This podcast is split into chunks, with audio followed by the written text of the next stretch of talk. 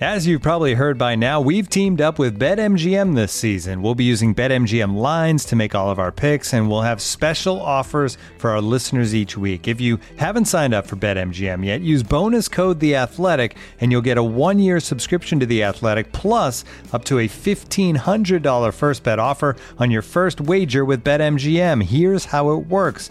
Download the BetMGM app and sign up using bonus code The Athletic. Make your first deposit of at least $10. Place your first bet on any game and claim your voucher for a one-year subscription to The Athletic.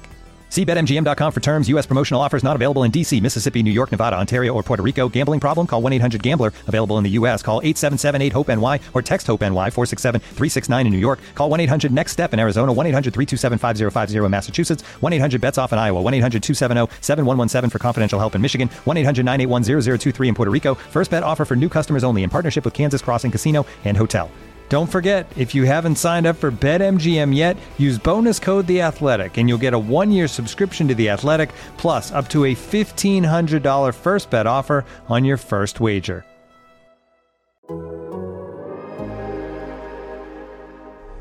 The U, the new Miami, the new Miami, Miami, surge, surge, the new Miami, the new Miami, the new Miami, surge, surge. It's a cane thing when we walk through.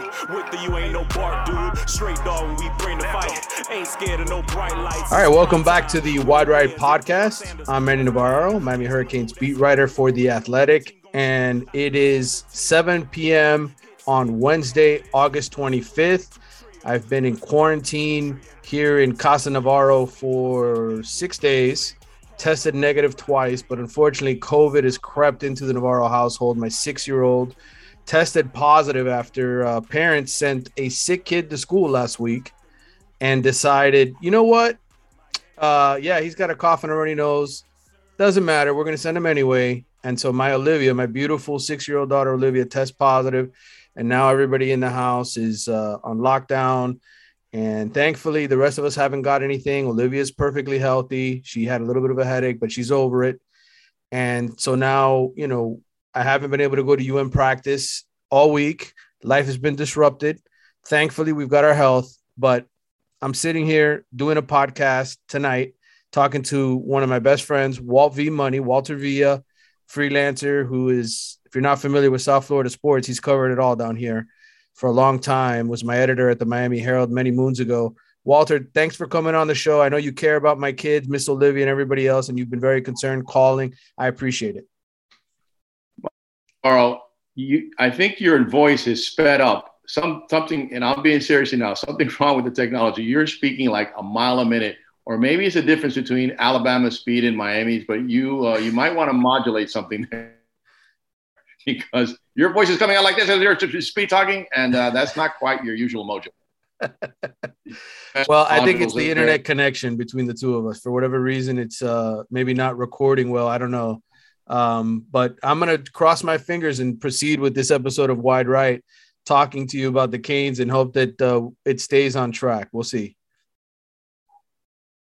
Maybe try to speak slower, so okay, or, or maybe it's just. What do you think of that? Is that how much faster Alabama is going to be than Miami in opening night? Is that uh, what's? Well, I don't know if they're going to be faster. I know they're going to be bigger and badder and more talented. So that's that's the reality of it. But speed may or may not play a role in that uh, first game, September fourth. How jacked up are you, by the way? Is the green and orange flu and Walt V money fully flowing?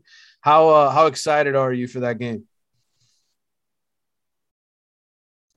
Oh, I'm excited for the game, but it's it's a it's an opener. I can't remember any opener like this where even the most optimistic of Hurricanes fans, of which I am one of those, expects to lose. I mean, that's unusual, correct? Have you? I'm they.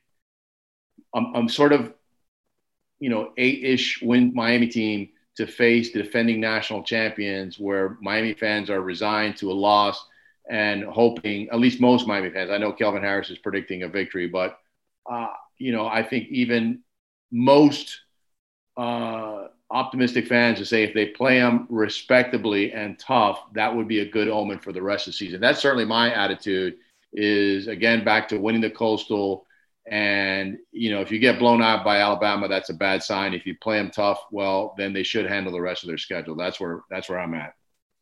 Yeah, I mean, I think most of us feel that way covering this team. That you know, this is a good team. You've got D'Eriq King at quarterback. You've got some talented wide receivers who emerged in camp, and Keyshawn Smith, and uh, you got Charleston Rambo who transferred in. I think the questions are basically on defense. You know, can they get somebody to play linebacker and you know will they be able to put pressure on the quarterback? I think those are the two missing ingredients. I don't know that they necessarily found answers in camp. I don't know that anybody uh, stepped forward and said i'm the man. I'm ray lewis jr or i'm calais campbell or Jaelan phillips. Uh, i don't know that they had anything like that happen but certainly manny diaz you listen to his interviews on the radio with wqam or you listen to him uh, listen to him with us uh, when he's when he's made available to us after practice he's very uh, confident that they improved, that the run defense is going to be better. He says that the defensive tackles are the key to it all. And I will say this: Miami's defensive tackle position with a hes- with a healthy Nesta Silvera, uh, I think it is pretty good. I think they've got enough talented defensive tackle with Jordan Miller, um, certainly uh, with, with uh, Jared Harrison Hunt, John Ford. Those guys are solid. Um, are they special? Is that Warren Sapp and uh, Russell Maryland up front? No, not by any stretch of the imagination. But uh, for an ACC schedule, a mediocre ACC schedule, uh, I think those guys can get the job done, and I think this team can win ten games. But that's my expectations for this season. Walter, um, you've known this Hurricanes. We got to mention, by the way, Leonard Taylor in there. Yeah, well, Leonard Taylor is uh, he's one of those freshmen who will play sparingly, most likely, because the older guys will get the run. Uh, I don't expect Leonard Taylor to go in there and all of a sudden get a third of the reps or even half of the reps. I think he's going to be a sprinkle in Leonard Taylor. Same with James Williams and you know the other five star that they have. I just think Manny Diaz, no, looking at the rotation, the depth chart, the guys that have been in practice, they're going to basically go too deep and when those guys play, it's because other guys without with injury. But anyway, let me get to my question to you, Walter. What's your number one concern going into the season? I just gave you mine. What when you look at this roster, where's where are you confident in saying this is Miami's strength and where are you nervous? Before I get to that answer, by the way, I'm looking at the schedule here. This is it's so funny, Manny. If I were the athletic director in scheduling, I'd be such a wussy, especially with the team they have now. Now, back in the in the glory days, I'd be different.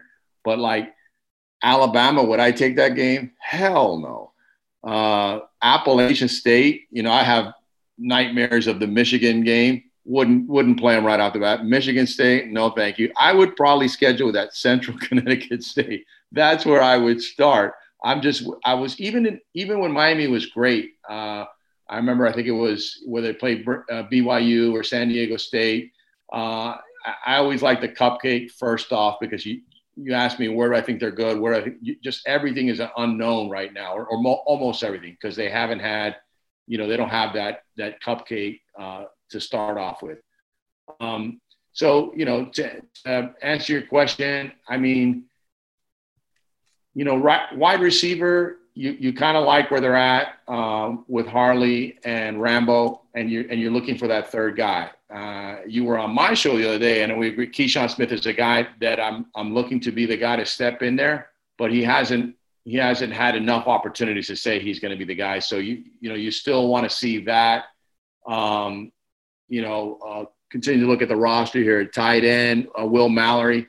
Um, you know, he hasn't been the guy yet. So there, we like what we've seen, but there's a there's a there's a question about him there. Offensive line, it it did improve last year, but are they going to be able? Now, are we talking Manny for Alabama? Or are we talking for the whole season? Well, it could be both. I mean, can they can they really move Alabama off the line of scrimmage?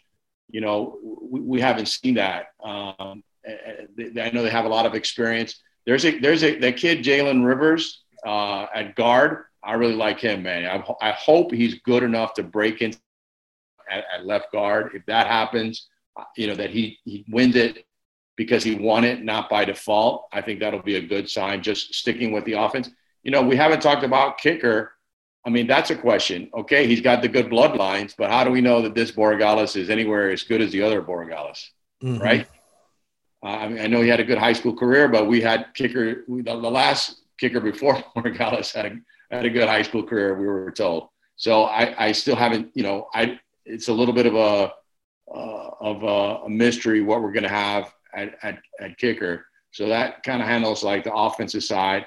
You know, defensive end, like man, there's one thing we've done lately is have good defensive ends. And DeAndre Johnson is an experienced guy.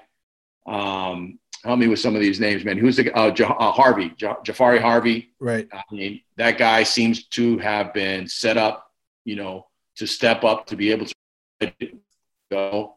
Have um, the linebacker, uh, McCloud.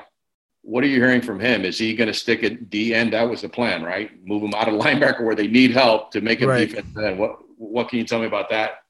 Well, I think he's performed really well, and I wrote the other day that I think he's going to lead them in sacks. Uh, you know, I think part of it is just his intelligence. He's a very smart guy. Uh, I think he projected as a defensive end when Miami first recruited him, so I think he's sort of a natural fit there. Now, again, I don't think any of these guys are Jaelan Phillips, Gregory Rousseau, um, right now anyway. I think Chance Williams and Jahfari Harvey have a chance to eventually develop into that, but I think right now, right off the bat.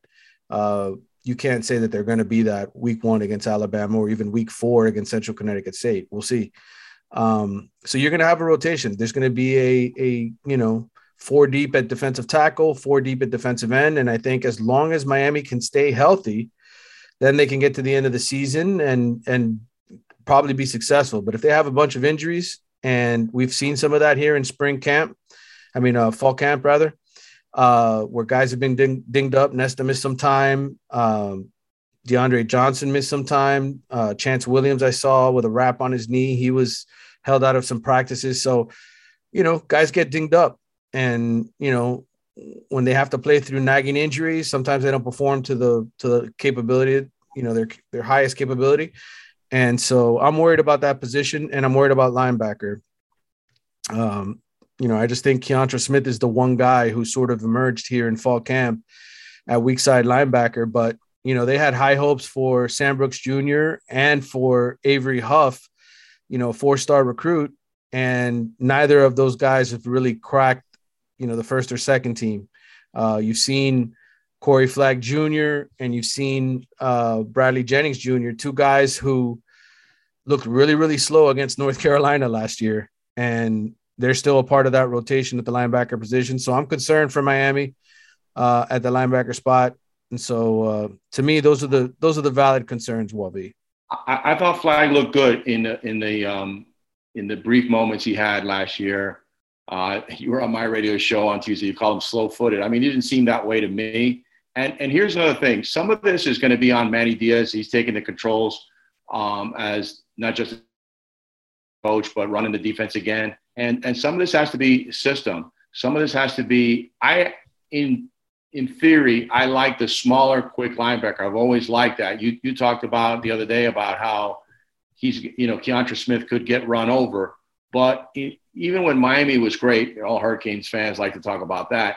I mean, they won. I remember one year against I think it's Nebraska, and they had 220 pound defensive tackle. I know, man, you're gonna tell me that was another era, but they won with quickness and penetrating the backfield, which is something Manny Diaz likes to do. So those small, quick linebackers, if they're going to really start Keontra Smith, and on the other side, Gilbert Frierson is in essence is the other outside linebacker. He's a rover.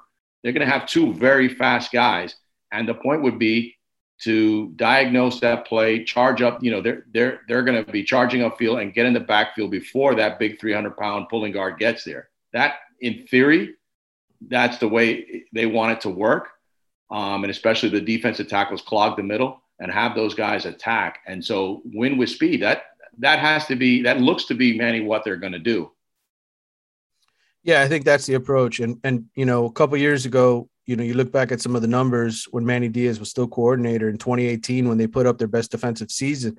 Uh, you had Shaq Quarterman and Michael Pinkney combined for nine and a half sacks. They were among the leaders in tackles for loss. So you're right. Manny's going to take more of an approach of attacking with his linebackers, um, but that also leaves you susceptible to the big play when those guys aren't at home. You know, you can you can try to bring them in to get the TFLs, force teams into second and third and long, but if you miss, and let's face it, Miami missed quite a bit late last year against North Carolina.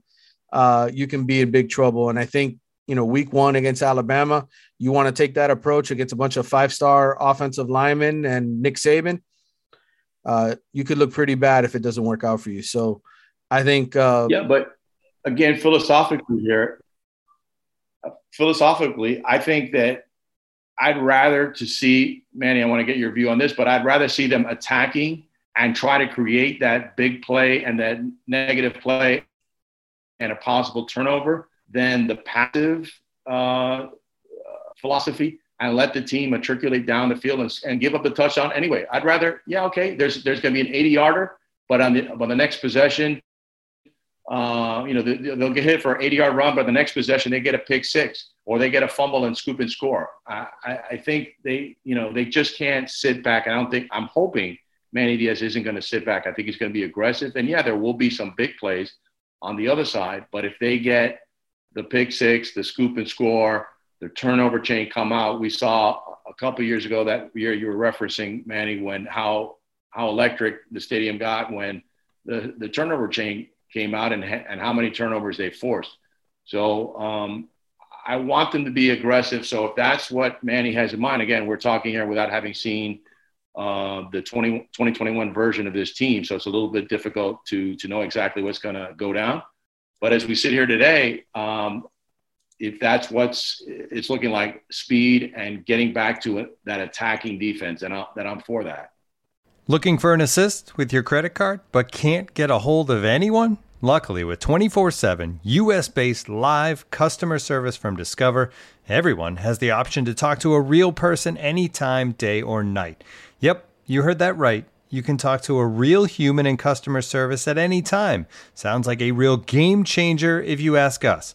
Make the right call and get the service you deserve with Discover. Limitations apply. See terms at discover.com/slash credit card. And now, two pigeons bemoaning the fact you can stream DirecTV satellite free. DirecTV gives you access to apps like Netflix and live sports right next to each other. I don't get it. Let me put it in pigeon terms. It's like that one amazing dumpster with the old fruit and cardboard all in one place. How am I supposed to keep up with illustrative metaphors when you are making me so hungry? Get live TV and streaming apps together without a satellite. Visit DirecTV.com. Requires high-speed internet-connected Gemini device and separate paid subscription to watch Netflix on DirecTV. Terms and restrictions apply.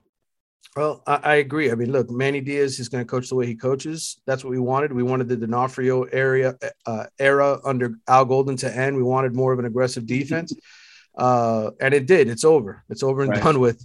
Uh, but again, I think ultimately this season is going to be judged on how Miami stops uh, the opposing team from running the football. Because I think offensively they're going to be dynamite. I think yeah. they're going to score a lot of points. I think they're going to win nine, 10 games. But uh, in games like this, against Alabama, against North Carolina. Um, I think Manny's defense has to show up and do a much better job stop stopping the run. Uh, and if they can do that, then I think we're going to see the season as progress. But if they don't, and they get beat beat by teams that can run the football, everybody's just going to sit here and say, "Well, what really changed from last year with Manny Diaz taking over the defense?" Right? Um, so we'll see what happens. Um, we'll talk plenty about Alabama in the days ahead. Uh, in fact, I'm going to have Aaron Suttles, who covers the Crimson Tide for the Athletic. He's going to be on with me next week for the uh, Wide Right podcast. And in as currently planned, I'm going to get George Teague, uh, former Alabama safety, who Walt V, if you remember that play in 1993 uh, Sugar Bowl uh, between him and Lamar Thomas, the strip. Uh, Miami really hasn't been the same since that play. Alabama won that game decisively. Uh, the Hurricanes ended up coming back and winning a national title again in 2001. But, uh, you know, that era of the 80s and early 90s where Miami was dominating and playing in national championships, that's really the golden era of Hurricanes football. And it feels like that play in particular uh, was sort of the moment where things felt different. Uh, what do you remember about that play, Wally, well, the, uh, the strip? Well, yeah, Manny, it, it shattered the mystique of, of Miami speed is what it did because remember when Miami came of age, they were facing, it seemed like every year, either Nebraska or Oklahoma teams that were the triple option and had 320 pound offensive linemen at every single position. As I mentioned, Greg Mark was a 220 pound defensive tackle at one, at one point in time. And Miami was not as big, uh, but quicker and faster. And these teams ran the option and try to get the edge on Miami, and it never. I mean, they they, they couldn't get the edge on Miami. Um, they had some success maybe up the middle and things of that nature, but Miami speed, um, you know, and that really began the Jimmy Johnson era, where he take the uh, again the the big safety and make him a linebacker, and take the the you know the linebacker that was you know all right speed for a linebacker, but dynamite speed for and make at defensive end, and and just just make that kind of transition, which uh, I mentioned now with Keontra Smith as an example. So what it did, I think it just shattered that that illusion that Miami Miami just had faster athletes than anybody else. But of course, these other schools schools can recruit, and when we see now, especially as it pertains to Alabama, one of the one of the ways that Alabama got to be Alabama again, it wasn't by recruiting uh, guys from Alabama. Quite frankly, it's a lot of it has been by Florida speed, South Florida speed, and recruiting elsewhere. There, there's not enough for them in Alabama to be great. I would venture to say, if you look at their roster. I mean, I haven't studied it many, but that'd be my guess. Yeah, a lot Um, of Jerry Jeudy, uh, Mari uh, Carter, uh, not Amari Carter, uh, the one who plays in Dallas, and I'm forgetting his last name now. Receiver, um, played with the Ray. Well, I can Raiders look it up, but I, Right. yeah, He- He's about- another South Florida, Miami Northwestern kid. Amari Amari, Cooper. Amari Cooper. Sorry. Amari Cooper. Right. Um, brain fart there. Too many Amaris in my life.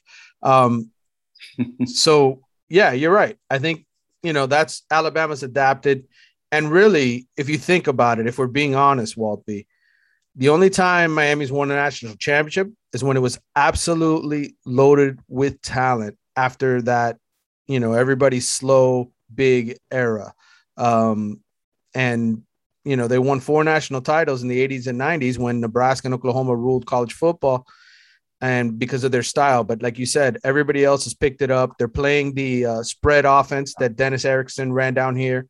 Um, so everybody really pretty much copied Miami. Um, those will be interesting conversations with George Teague and Aaron Suttles.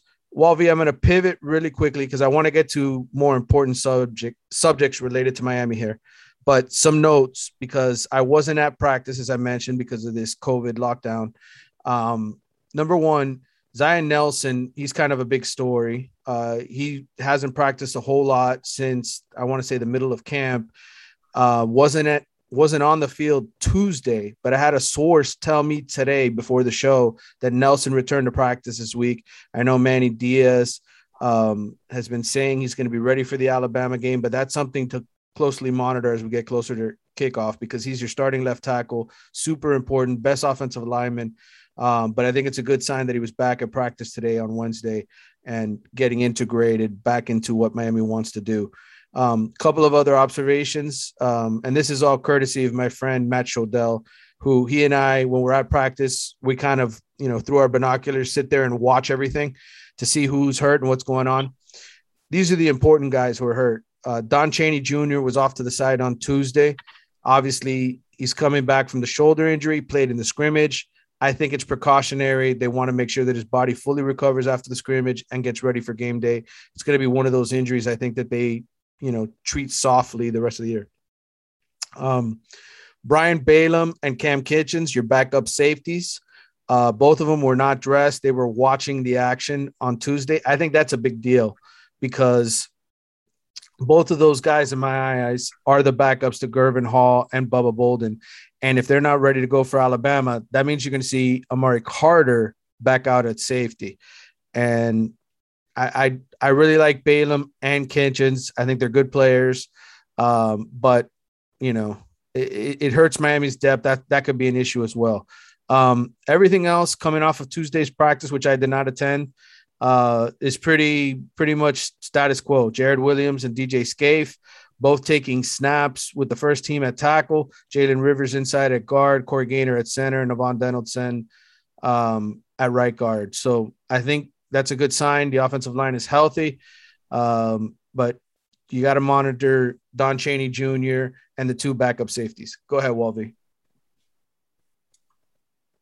I was going to jump in that if that is true, I mean, I, am fine with Amari Carter. Amari Carter, the problem with him is he gets, you know, the targeting penalty. Seems like every game. If he can Mhm. control that, and he's a good run stopper. and I like him as a player, and he's got a lot of experience. But also could open up if it's true of those two kids, uh, uh, Kitchens and, and and Balaam are out. You know, James Williams could get uh, an early look, and that could be interesting to see. He's supposed to be a beast.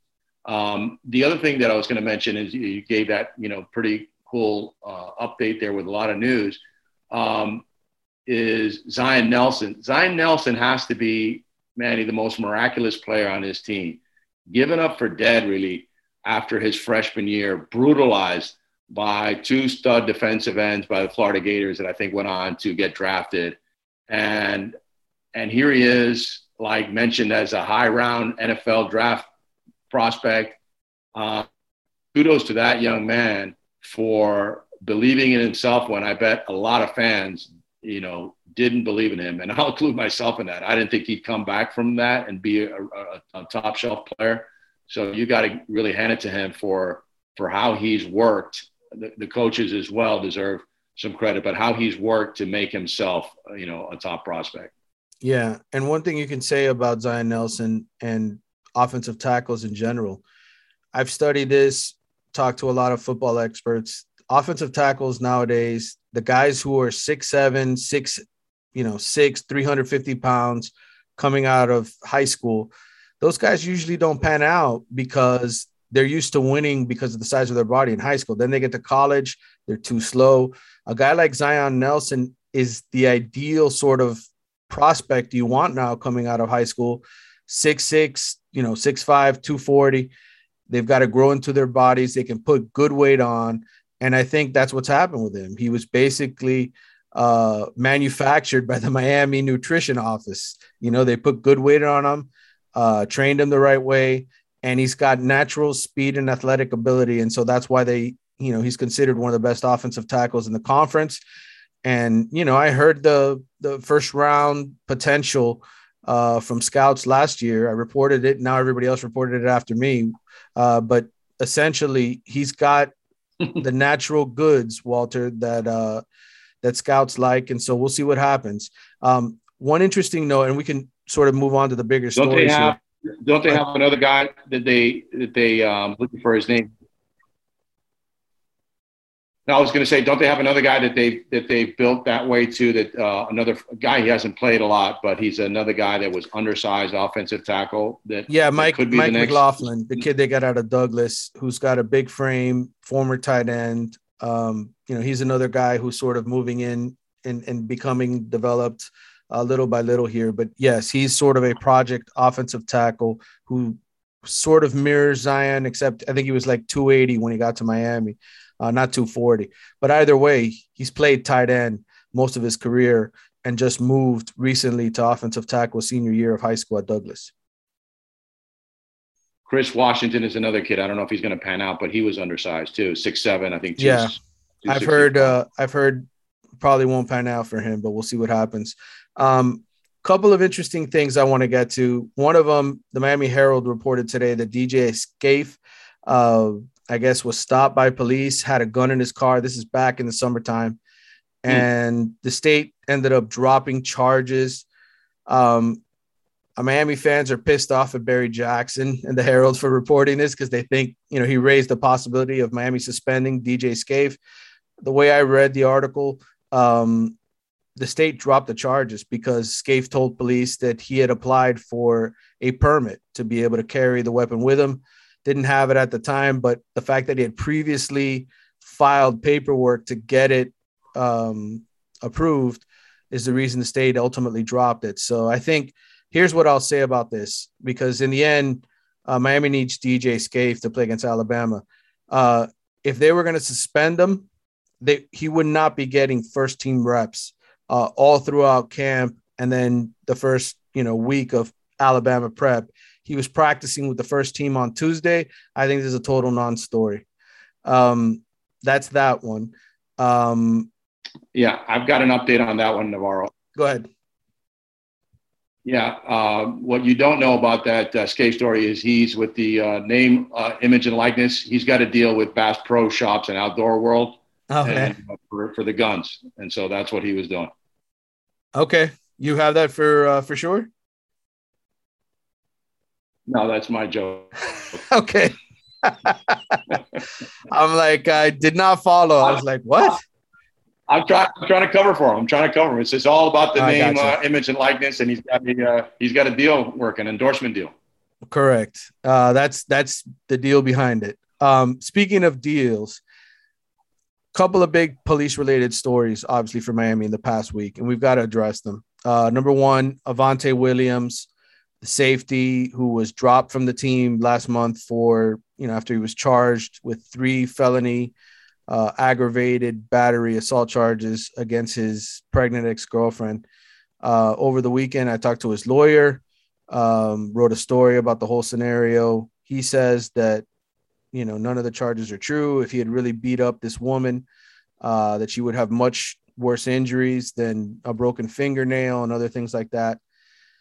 This is a messy situation, Walter, because it's one thing to get pulled over like DJ Scaife and have a gun in your car, or Larry Hodges and have gun and weed in your car. Uh, this is assaulting a woman essentially, and even though she didn't want to press charges, it's a slippery slope. Where do you stand on Avantae Williams? I can say this: it's not Manny Diaz's decision uh, as far as whether or not he gets back into school. I think the lawyer basically told me if it were up to Manny, he would let him in. But what do you think the university should do in this situation?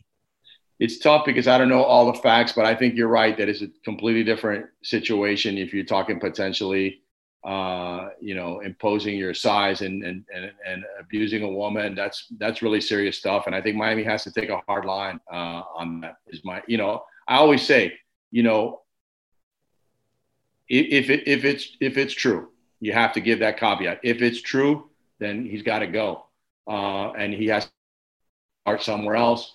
Uh, but you know, I don't, I don't know if it's true, but if it is, that's serious stuff. You know, um, we, we for that. Yeah. Um, I, I would say this uh, from talking to his lawyer uh, and reading the case file. Um, it's pretty obvious that his pregnant girlfriend or ex girlfriend um, completely changed her story with police after the charges were uh, were filed. And uh, Etienne, Michael Etienne, uh, Avantae's lawyer, who I've spoken to multiple times, um, expressed to me that ultimately you can't, you know, if the charges are dropped, he should be reinstated immediately. Um, but we don't know. We don't know what really happened. There were no eyewitnesses. Um, and, you know, he said he's not necessarily blaming police, but he said that this woman who was allegedly assaulted um, recanted the story or at least said the police didn't hear her correctly. So I don't know. I don't know where you go with this, but I can tell Miami fans listening to this as we record this right now uh, at 7:30 p.m. There is no update yet. I've reached out to Avantae's lawyer again, and he said they're waiting for Miami to get back to them. So that's that.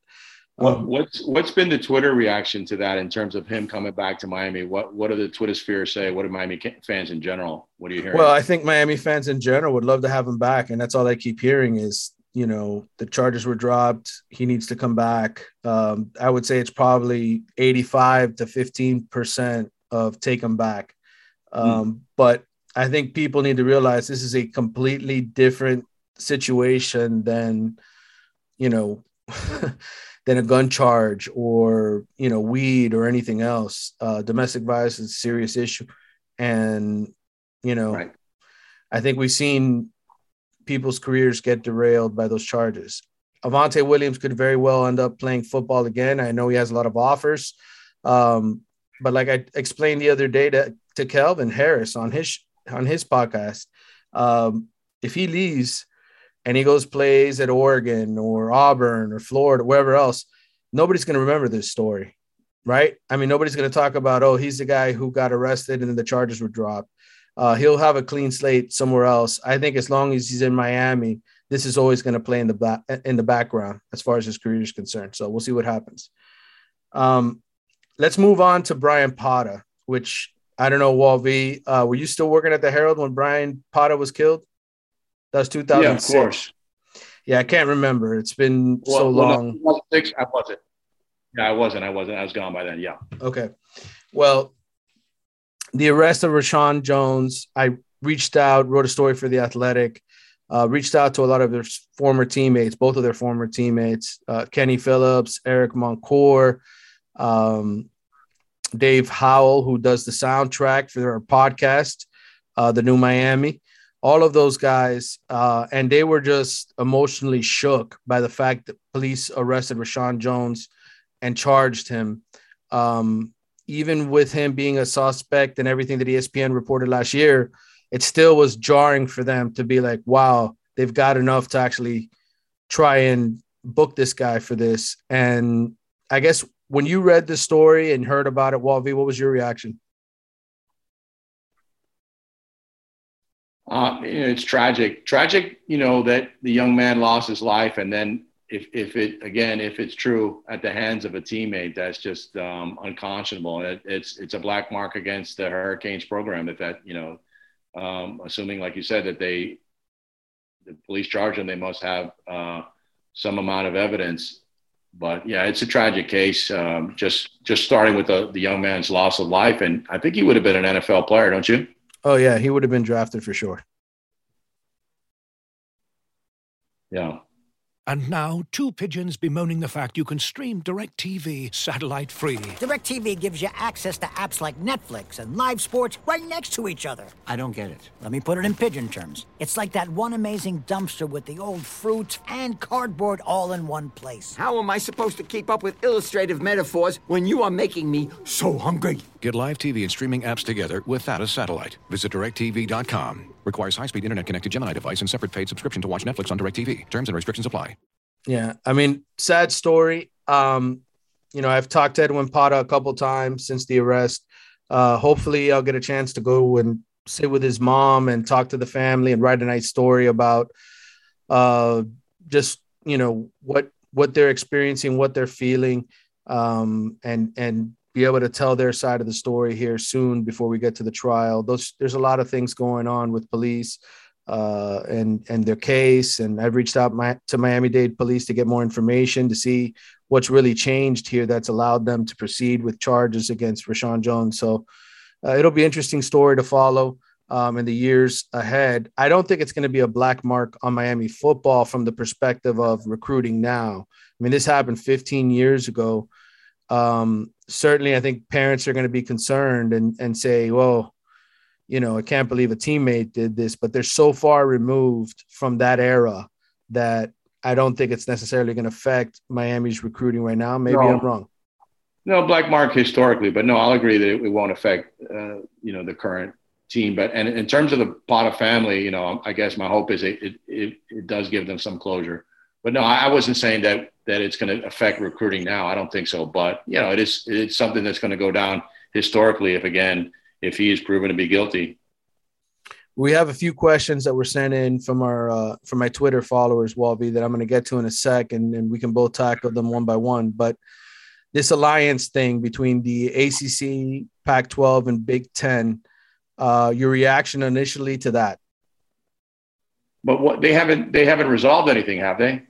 No, no deal. Uh, basically, just came out yesterday. The commissioners did and said uh, where we've got a handshake agreement that we want to move forward, schedule each other moving forward, uh, and basically double middle fingers to the SEC. Yeah, I mean they're nervous. I don't. They they they didn't resolve anything. They they met and uh, they're they're shitting their pants right now because SEC is out for total world domination. Absolutely right. I, I I think here's where I'll weigh in on all this. I I think college football and the playoff system, the fear obviously is that the SEC is going to get six teams every single year, right? They're going to get them in there because they're going to have the best conference. It's going to be a, a huge difference between the SEC, ACC, Big Ten, and and Big and Pac-12 rather. Um, and so the feeling is, if we're going to create this playoff system, we have to make it fair and balanced. Um, that said, uh, this whole thing about scheduling in the future and we're standing together. Uh, I think the moment Clemson, Florida State, Ohio State say, "Hey, you know what? We want to go join the SEC and form this super conference," uh, they're going, you know, they're to leave at the quickest win because they're the money makers and and they don't want to, you know, sh- share the money with anybody else. So I think that's what this is really about. It's holding on to the assets right now in those conferences Um, you know, the Big uh, 10 and Pac 12, their TV contracts end in 2025. The ACC is tied in until 2036. So the likelihood of a Pac 12 or Big 10 team leaving and forming a, a super conference with the SEC is more likely than you know a Clemson and Miami or Florida State doing it right now, just because of the penalty that they would have to pay to leave those conferences. So I know you want to jump in. Go ahead, Walter. Well, can't, can't the NCAA? I know they're trying to ultimately even get rid of the NCAA, but until they do, can't the NCAA, if they do expand in teams, which I've heard plans to expand to eight or even 12, mm-hmm. with uh, the top four teams getting a first round bye, um, I would imagine they would stipulate that at least the league champion of those other four conferences would be in, and at least one non power five would be in. And so they could legislate it in a way. So, yeah, SEC would still have a bunch of teams, but that at least the champion of those leagues, that the, that league championship means something. And, and, and maybe with Oklahoma, with so many good teams, have, find himself outside the, um, you know, the, the, um, the playoffs just because they can't navigate a tough SEC schedule and maybe they might have been better off where they were. I don't know. You know what I'm saying? Like, isn't there a way for the NCAA to, to legislate things so there is some sort of um, well, across conferences? I think that's the issue right now is that the NCAA is kind of falling apart, right? With NIL and everything else going on. Um, I think they're really losing their power over this, and the conferences really control the playoff themselves. Uh, and, and that's the moneymaker, that in March Madness. And so they're sort of saying, hey, thanks, NCAA, but you know, we'll we'll handle this ourselves. Um, because they want the TV dollars and the revenue on their own, and they control that. So um, yeah, it's it's it's going to be interesting what happens here in the months and uh, years ahead. But I think that whole alliance thing was just you know, it's a PR sort of stunt to say, hey, we're reacting to Texas and Oklahoma going to the SEC, and we got to say something. We can't just be here, you know, with our with our uh, mouth shut. Um, the one interesting thing about it that was discussed. Go ahead, Walter. No, I was going to say that the NIL thing uh, really worked. You say the NCAA is falling apart. I would say not necessarily. The NIL thing worked perfectly for the NCAA. I mean, the players are getting paid; they're happy and it doesn't. I mean, even FIU. I, I, I spoke to D'Vonte Price the other day. He's making some money. He's got a. He says he's got a bunch of endorsements now. I, I don't know how much money. I didn't. I didn't uh, ask that nosy question, but uh, he's happy. And so that money doesn't have to come out of the NCAA pocket. And the and playing paying the players to me was never going to be. Uh, it was that, was never going to work. Like if the NCAA say, okay, now we're going to pay the players. Okay, so how does that work? Does the the quarterback you're going to pay everybody the same? The quarterback at Alabama is going to make the same as the kicker, the backup kicker at, at, at McNeese State? Of course mm-hmm. not. That just that wouldn't work. But now it is capitalism. Now the bigger name's going to make more money. Doesn't come out of the NCAA's pocket. To me, that was a. I don't know about you, but if I'm the NCAA, I'm super happy about NILs. No, no, because in the end, now the corporations going directly to the athlete, and before. Uh, they would go right to the NCAA and say, "Hey, we want to promote your sports. We want to put our branded soft drinks cups uh, directly onto the NCAA, right? Their commercials during the broadcast, um, their signage at the championship game. Now, a lot of these companies are like, what the hell do we need you for? You're the middleman. We want the athlete. We want to be able to promote the athletes, the guys that are going to be in the NFL or the NBA. They're still making all that TV money. They're, they're still getting they're still getting paid, and it's more equitable now. Now now the players are getting paid. Sure, but they're great. splitting the pie. I mean, look, it's the greedy fighting over more greed, right? That's ultimately what this is all about. And the athletes are finally dipping into that. They're actually getting some real money out of it. So, you know, I think it just bothers them. It bothers them that they've lost control. It's like everything else in this country, right? When people lose control, they get angry. I think the NCAA uh, has lost some control, and that's what this is about. It's about power. Um, all right. So the one interesting sort of aside from this whole alliance talk was the scheduling, right? The future scheduling, the ACC, SEC, I mean, the ACC, Big Ten, and Pac 12 are mm-hmm. going to try to schedule each other, sort of what they do in basketball already with the ACC Big Ten Challenge or you know what they do with the uh, the Big Ten and the Pac-12 as far as other sports. Um, you know, football future scheduling is done so far ahead. Miami, for instance, uh, I think is booked up until 2027. So it's going to be difficult to sort of all of a sudden add Washington, Ohio State, and Michigan to your schedule. But the one thing that is interesting about this all, um, a the Big Ten and Pac 12 have nine conference games. So, in this world that they're creating, this alliance world, you know, we need to know are they going to trim back from playing nine conference games to eight to welcome more ACC opponents? The ACC plays, you know, eight conference games. They get four non conference games a year.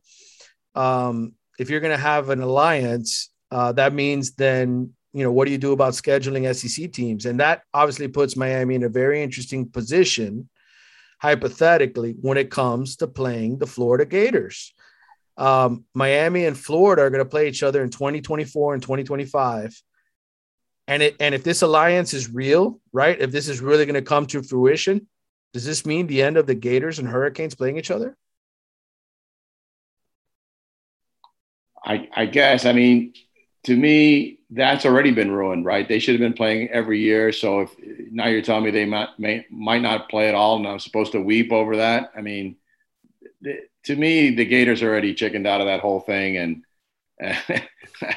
um, it's just not going to mean that much to me if they say it goes away completely. I mean, that's why I always had a lot more respect for Florida State. They never, and Miami as well. I mean, like as I mentioned in the top of our show today look at that schedule that Miami has really no business playing Alabama, dude. I mean, they don't. They're not there yet, and but they're not going to say no. And so, um, if the Gator thing goes away, then it goes away. Well, I guess you're not crying over it. Uh, for me, I think Miami fans would absolutely hate it, and I can tell you from talking to Blake James, the athletic director of Miami in the past, he absolutely wants to play the Gators. That's a huge uh, draw for Miami every single time they play the Gators and get them to play here in Miami. Um, and I think the ideal thought was maybe you play them four times every 10 years. Uh, but if this alliance thing goes through, could potentially be the end of Miami and Florida if that's uh, really what ends up happening. All right, I want to get to some Twitter questions, Wall V, and then we're going to wrap this thing up. Just, just, just to finish, I, I would like the, the, Hurricanes to play the Gators every year. Okay, just so on record for that. But if it, you know, it, but already, I the Gators wrecked that thing, and and if it goes away, then it goes away. Go ahead, go to Twitter. All right, this is from OVW at uh, Minority Majority. Okay. What is the University of Miami doing to support the mental health of its athletes, especially speaking of those who post suicidal messages on social media? What are the specific steps? Now, uh, interesting development. I saw this tweet. I don't know when it was, several days ago, but Isaiah Walker, who is one of Miami's offensive tackles, I guess, posted something that was very distressing. And so Miami fans under the radar have been talking about this in chat rooms and so forth. Uh, I can tell you this uh, Miami tries to get all of its players mental health counseling, whether it's from a competitive standpoint or, um, you know, whatever issues Isaiah's dealing, uh, Isaiah Walker's dealing with. Um, I can tell you this from from talking to people behind the scenes and knowing Isaiah's story because I reported on it when he first transferred from Florida to Miami. He had uh, an unfortunate relationship um, with his father, and things didn't go over well. And so he's dealing with some things emotionally. I know that from talking to his high school coaches and him himself. Um, and so I don't know if that's what all of this came out of, but certainly I hope whatever help Isaiah needs, he gets it and that he's fine. I know the coaching staff is obviously aware of it uh, and they want to help him. They want to help him progress and be a, a player who can make an impact here. But for those of you wondering, hey, why haven't we seen Isaiah Walker on the field? Why is he with the third team? Yada, yada, yada. Why did they go out and sign, you know, a guy like Justice Oluwaseun from from Houston? It's because you're dealing with a young man who has some some issues, and so uh, I'm rooting for him. I hope everything works out uh, for Isaiah. When I talked to him, got to know him a little bit over the phone. Uh, seemed to me like, to be a really good kid, um, but you know this this issue uh, behind the scenes, it is what it is. Miami's doing its best to help them, and I'm hoping things work out. Um, Wall V, um, let's move on to another subject because I know that's a very touching one. Um, here's one. When do you expect the NCAA to relax the 25 scholarship cap per recruiting cycle limit? UM already has three scholarships counting forward in 2022 and nine commitments currently. Um, this is from Andrew 17. Um, have you heard anything from FIU, uh, FIU about this since you do cover them? No, I haven't. I, I I'd be in favor. I think they should. Um, they should. The, the one number that should count is the 85 scholarships, and how they get there should be up to the school. Like in basketball, I think it's 13 scholarships, but if it but if a school wants to recruit eight kids one year and that has happened, then they do it, and they it, you know so it should be about the 85 and not the 25. That the 25 doesn't make any sense to me. Yeah. Um, without question, I can tell you that this has been a discussion uh, with the NCAA and college coaches for quite some time uh, since the whole COVID pandemic started. They're still working towards a resolution. I think they are going to be able to bend the rules a little bit, especially in light that you have so many super seniors and guys who, um, you know, got an extra year of eligibility. You can't just ignore it. So, I think you could see something here announced uh, in the next couple weeks, months, as the football season gets underway, because coaches need answers. They need to know how many people they can sign and recruit. And ultimately, Walter, I think your plan is the best. I think you got to count up to 85, and however many you sign each cycle is however many you sign based on your need.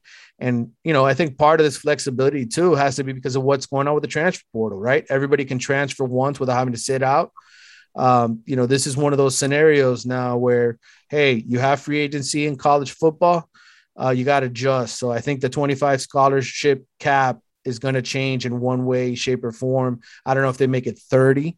I don't know if they just say unlimited per cycle. I don't know if they give a certain date where you have to have everybody who you're going to take into your football season accounted for. All of those are issues that I think are being discussed. All right. Um, we'll get into some more stuff here. I'm scrolling through the uh, the Twitter sphere. Uh, this is from Ariel Marion, 38. What player are you most impressed with or surprised by in the last couple of days, other than D'Eriq King? Uh, I'll name one on each side of the ball: Keontra Smith on defense and uh, Keyshawn Smith, the two K Smiths. Those are my selections. I think both of those guys have moved from uh, supporting cast into lead roles. Wall V, from what uh, you've heard me say, is there anybody else you're super intrigued by? Without having seen them play, haven't seen them scrimmage. Um, well, I, th- those freshmen, the true freshman wide receivers seem like they've been putting up numbers in scrimmages. Right. All, yeah. all three of them.